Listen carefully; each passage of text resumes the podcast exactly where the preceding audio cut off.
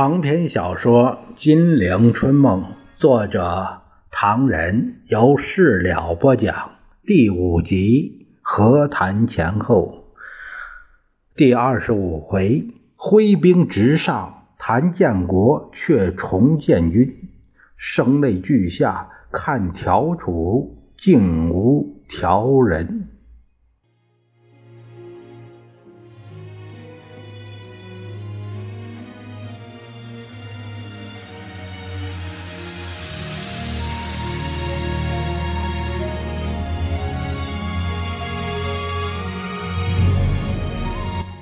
话说蒋介石唾沫横飞，面对主子筹表功，求奖赏。他说：“我又命令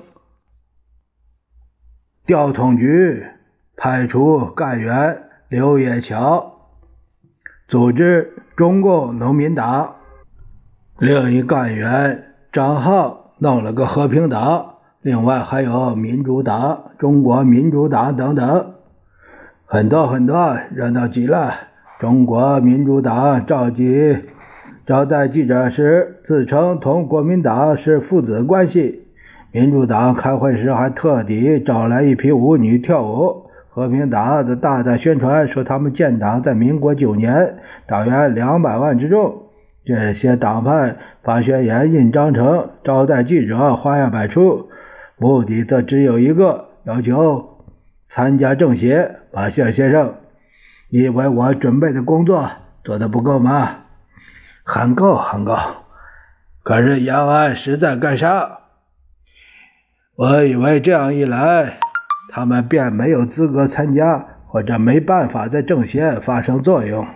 不料毛泽东一开口，我的计划一笔勾销。他说什么？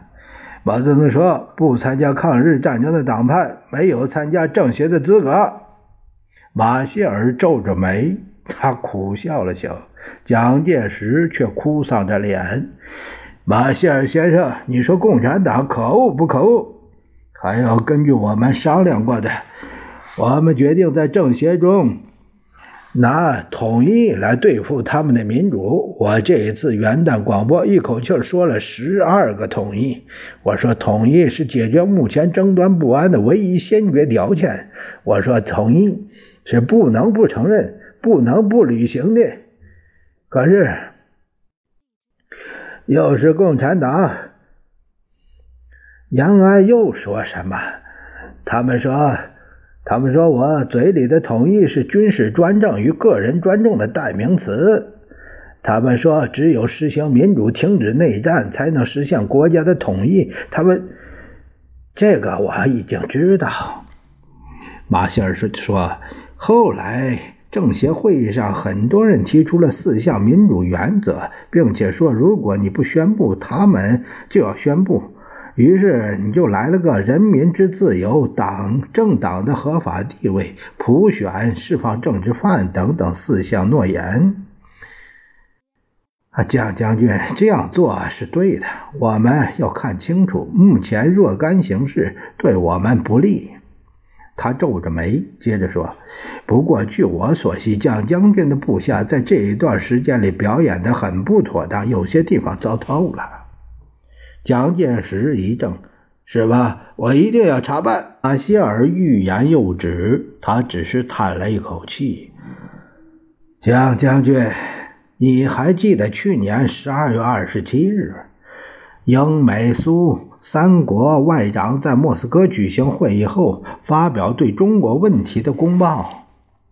蒋介石摸不着头脑，抓着光头：“呃，记得。”主要是说，美英苏三国忠实于不干涉中国内政的政策啊，你记得就好。三国外长会议的公报是这样说了：英国和苏联也真的没有干涉你的内政，可是我们美国又怎么样了？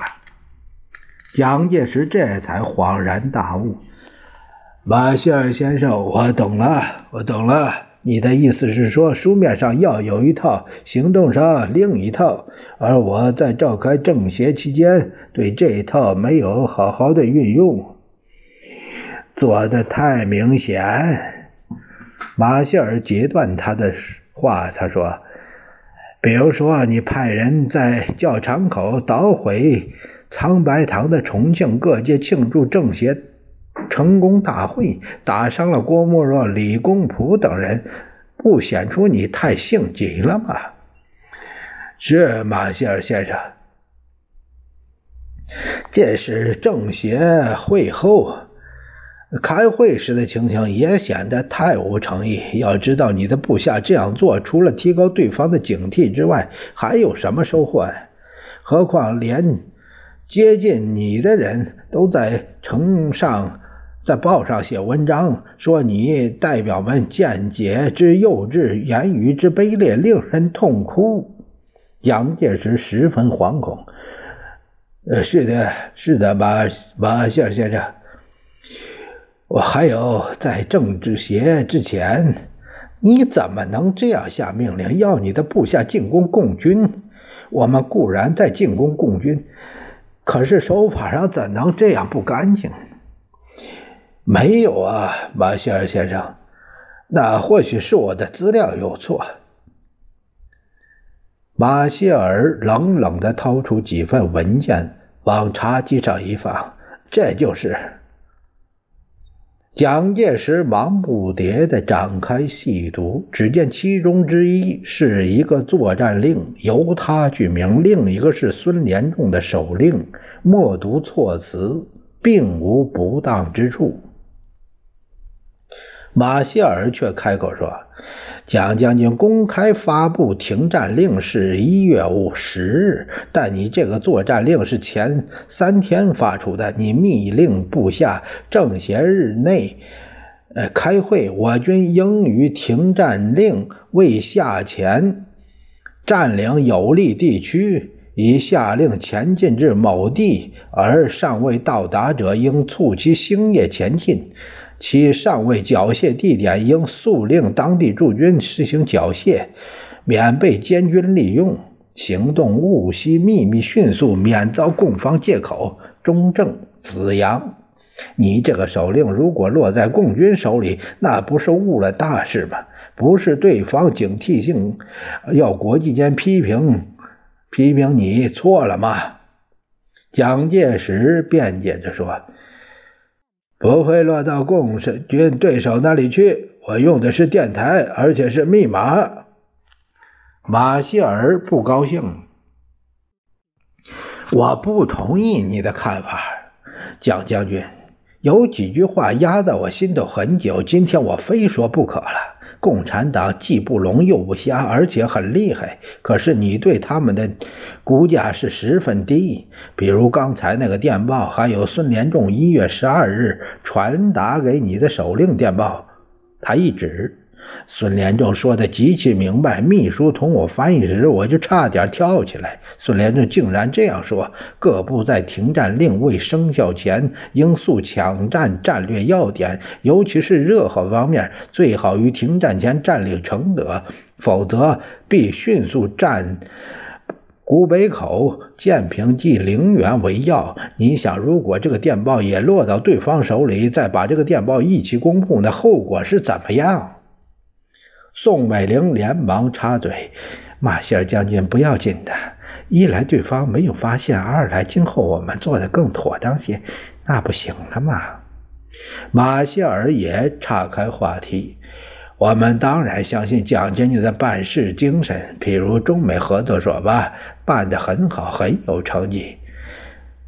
啊，我要回去了，希望我们边谈边打的做法顺利成功。”呃，调处调停的手法畅通无阻。况且，我们如果陷入进退两难之境，那实在是你我双方的不幸。蒋介石笑了笑：“呃，怎么会？马歇尔将军放心好了。”马歇尔踱到窗边，接过帽子，披上大衣，却望着窗外发怔。蒋介石从他肩膀上望出去，只见夜空如墨，烟雾弥漫，长江两岸渔火点点，拉纤的行列在唱着不知名的歌曲，悲壮凄凉，高亢入云。马歇尔喃喃地说：“这情景是平静的，但我们心头是不安的。我们必须在大后方老百姓还没有受到延安传染的时候。”但是延安的风暴前哨已经到达重庆，到达全国了。他缓缓地回过头来，狠狠地说：“赶快彻底消灭共军！趁我正在这个时候调处调停，这机会不能放过。”说罢，一一握手，大步而去。却说那个政治协商会议召开前后，重庆官场的嘴脸，蒋介石的德行，不特国际间认为离谱，连亲蒋者也引以为忧。这样闹下去，蒋介石纵使还坐着中国第一把交椅，但无德无能，这把椅子也没有几天可坐了。蒋介石在手忙脚乱之中，坚持着他的以不变应万变。这个不变，便是扩军、建军、运兵。对外任何谈话，都为他真实的意图放烟幕。他以为共产党虽是问题，但摆在面前的条件，特别是美国的调停，对他绝对有利。他对延安无所惧，不怕国内外指责他出尔反尔、一日三变。不过说真的，他对延安无惧，却对毛泽东、周恩来没办法不害怕。两人尽管斯文的比大学教授更富学者风度，但在战场和会场上，分明延安对他。无所惧，他发誓要让美国为他拔掉这个钉子。而赫尔利、张治中于八月二十八日飞延安，把这两位嘉宾请来之后，毛泽东在十月十一日由张治中送归延安，周恩来就留下谈判。这位在西安事变中蒋介石的救命恩人，当年为大局排除成见。为枪口向外而杯酒释前仇，共同御侮；如今同样为大局叛蒋排除成见，为建设祖国而共同努力。没料到，却被蒋视为要命之人，而不再是救命恩人。蒋介石那么样不能放心。戴笠朝夕向蒋报告周恩来、董必武、叶剑英、邓颖超等代表的行动，结果是查无可疑之处，却有可虑之处。因为中共代表团不单严肃，而且可亲，尤其是周恩来从早到晚既要参加会议，又得和各方面的人士交换意见。入夜，曾家岩办公处五十号。里外讲的特务据点儿，乌灯黑火、老鼠似的跟踪窃听捣乱，但周公馆中灯火辉煌，代表团夜夜开会汇报研究情况。每一次会议完毕，周恩来必亲自准备材料，向延安毛主席和党中央汇报。这份辛勤勇敢，连不少特务也为之感动。这份凛然大义，构成了敌人对他的敬畏。这份史册罕见的伟大情操，来自毛泽东思想，再加上蒋介石迫于政治军事上的压力，为期二十一天的政协会议，通过了不同程度有利于中国人民的决议。但过程极不顺利，蒋介石不理会，墨迹未干，言犹在耳，经常背信弃诺，自食其言。每当美方活动加强之日，蒋的自满也就使中共代表更难容忍。蒋介石每次有恃无恐地接见周恩来，对方的抗议越激昂，他越感到适宜。我们不能同意这种说法。周恩来表示抗议。陈立夫先生显然在威胁各党派，说不能抹杀现有一党专政制度，否则一切问题不能解决。这种论调对大局前途是不利的。蒋介石听到了周恩来的抗议之声，他差一点从心坎里笑出声来。这是我的意思，你们不同意又怎么样？但他放下一堆的笑脸儿，赵先生，请放心，这不过是他们自己的意思，我不知道。对于蒋的说法，周恩来提出了辩驳。他说：“那么张群先生的报告应该是官方的了。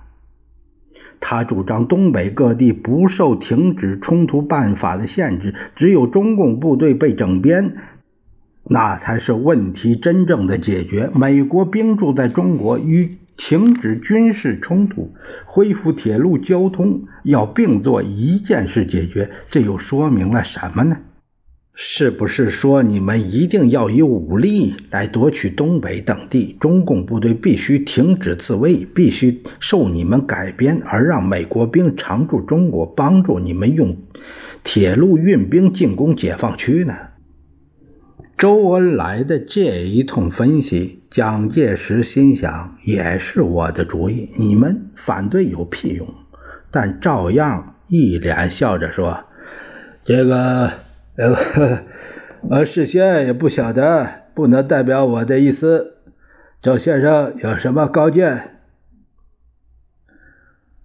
周恩来表示：“我们的意见已经说得很清楚，而且也说过好多遍了。”但今天我还愿意补充一些：停止内战是要无条件的，南到海南岛，北到内蒙，东到东北，西到绥远，凡是有冲突的地方都要停止下来，无条件的停止下来，这才是公平的。